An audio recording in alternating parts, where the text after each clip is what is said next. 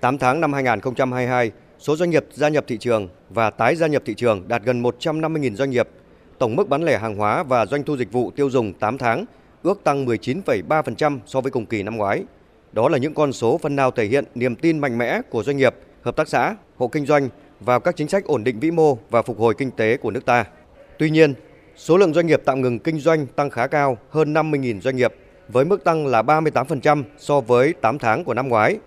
Điều này có thể một phần do hệ quả của dịch bệnh COVID-19 kéo dài, các doanh nghiệp không còn khả năng duy trì khả năng cạnh tranh hoặc cũng có thể do chính sự yếu kém trong nội tại quản trị của doanh nghiệp. Bà Hà Thu Thanh, Chủ tịch Hội đồng thành viên Công ty tư vấn và kiểm toán Deloitte Việt Nam cho biết các cái hoạt động về thiếu vốn lưu động liên quan đến những cái chi trả tối thiểu về tiền trả nợ lãi vay ngân hàng cũng như là các khoản để chi phí để vận hành hoạt động kinh doanh vẫn đang ở mức độ thấp. Thứ hai là cái chi phí đầu vào của doanh nghiệp thì tăng cao. Cùng với đó thì cái lợi nhuận nó giảm do cái số lượng của các đơn hàng sụt giảm.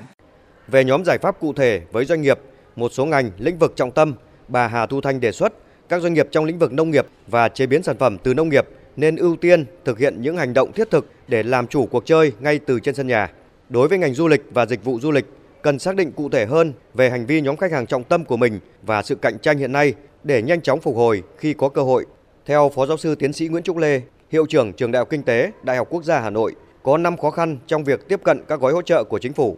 Doanh nghiệp lớn dễ dàng tiếp cận các thông tin về chính sách hỗ trợ qua các văn bản chính thức, còn doanh nghiệp nhỏ lại tiếp cận thông tin qua kênh phi chính thức. Bên cạnh đó, đối tượng thụ hưởng khó đáp ứng yêu cầu thủ tục hành chính. Thời hạn thực hiện các gói hỗ trợ ngắn chỉ trong 3 đến 6 tháng. Đối tượng hỗ trợ tập trung vào một số ngành nghề, trong khi nhiều ngành nghề đang thực sự khó khăn vẫn chưa được hỗ trợ kịp thời. Với chính sách hỗ trợ lãi suất 2%,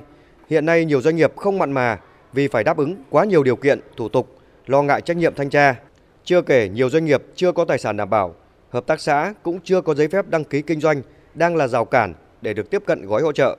Phó giáo sư tiến sĩ Nguyễn Trúc Lê cho rằng các chính sách phải xây dựng trên nguyên tắc can thiệp có mục tiêu, không thực hiện các chính sách hỗ trợ hay can thiệp đại trà.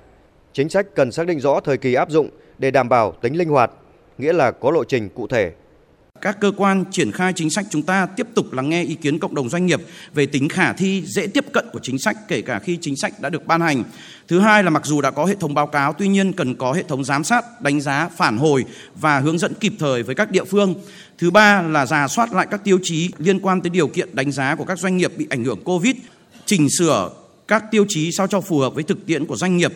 Ông phạm thanh hà phó thống đốc ngân hàng nhà nước cho biết một trong những mục tiêu trọng tâm của ngành ngân hàng trong năm nay là thực hiện triển khai có hiệu quả chương trình hỗ trợ lãi suất cho doanh nghiệp và cho người vay vốn tại ngân hàng thương mại. Cùng với việc hoàn thiện hành lang pháp lý, Ngân hàng Nhà nước Việt Nam đã thu thập thông tin đăng ký từ các ngân hàng thương mại để cùng với các bộ ngành tiến hành đề xuất phân bổ ngân sách 40.000 tỷ đồng trong 2 năm.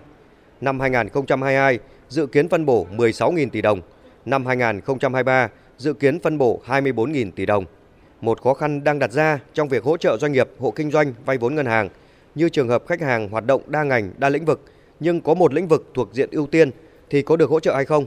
Thứ hai là các hộ gia đình vay vốn ngân hàng nhưng không đăng ký kinh doanh thì cũng chưa đủ điều kiện của chương trình hỗ trợ. Bên cạnh đó, việc xác định tiêu chí khách hàng phải có phương án sản xuất kinh doanh và có khả năng phục hồi thì đang có sự khác biệt trong đánh giá giữa ngân hàng và các cơ quan thanh tra, kiểm toán.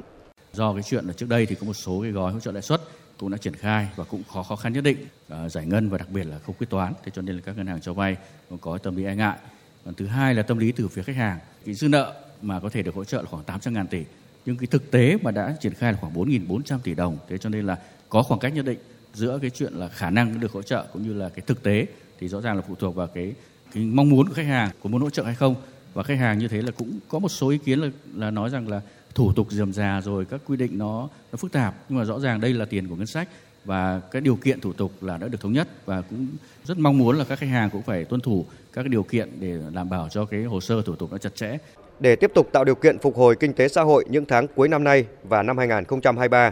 các chuyên gia kinh tế cho rằng cần tập trung hoàn thiện khung khổ pháp lý về đầu tư kinh doanh, tiếp tục giảm chi phí cho doanh nghiệp như các phương án giảm thuế giá trị gia tăng, thuế tiêu thụ đặc biệt với xăng dầu, giảm chi phí tiền điện, một trong những chi phí đầu vào quan trọng của doanh nghiệp. Các bộ ngành địa phương cần khẩn trương có biện pháp tháo gỡ khó khăn, vướng mắc cho doanh nghiệp trong tiếp cận khoản vốn vay ưu đãi để đầu tư sản xuất, kinh doanh.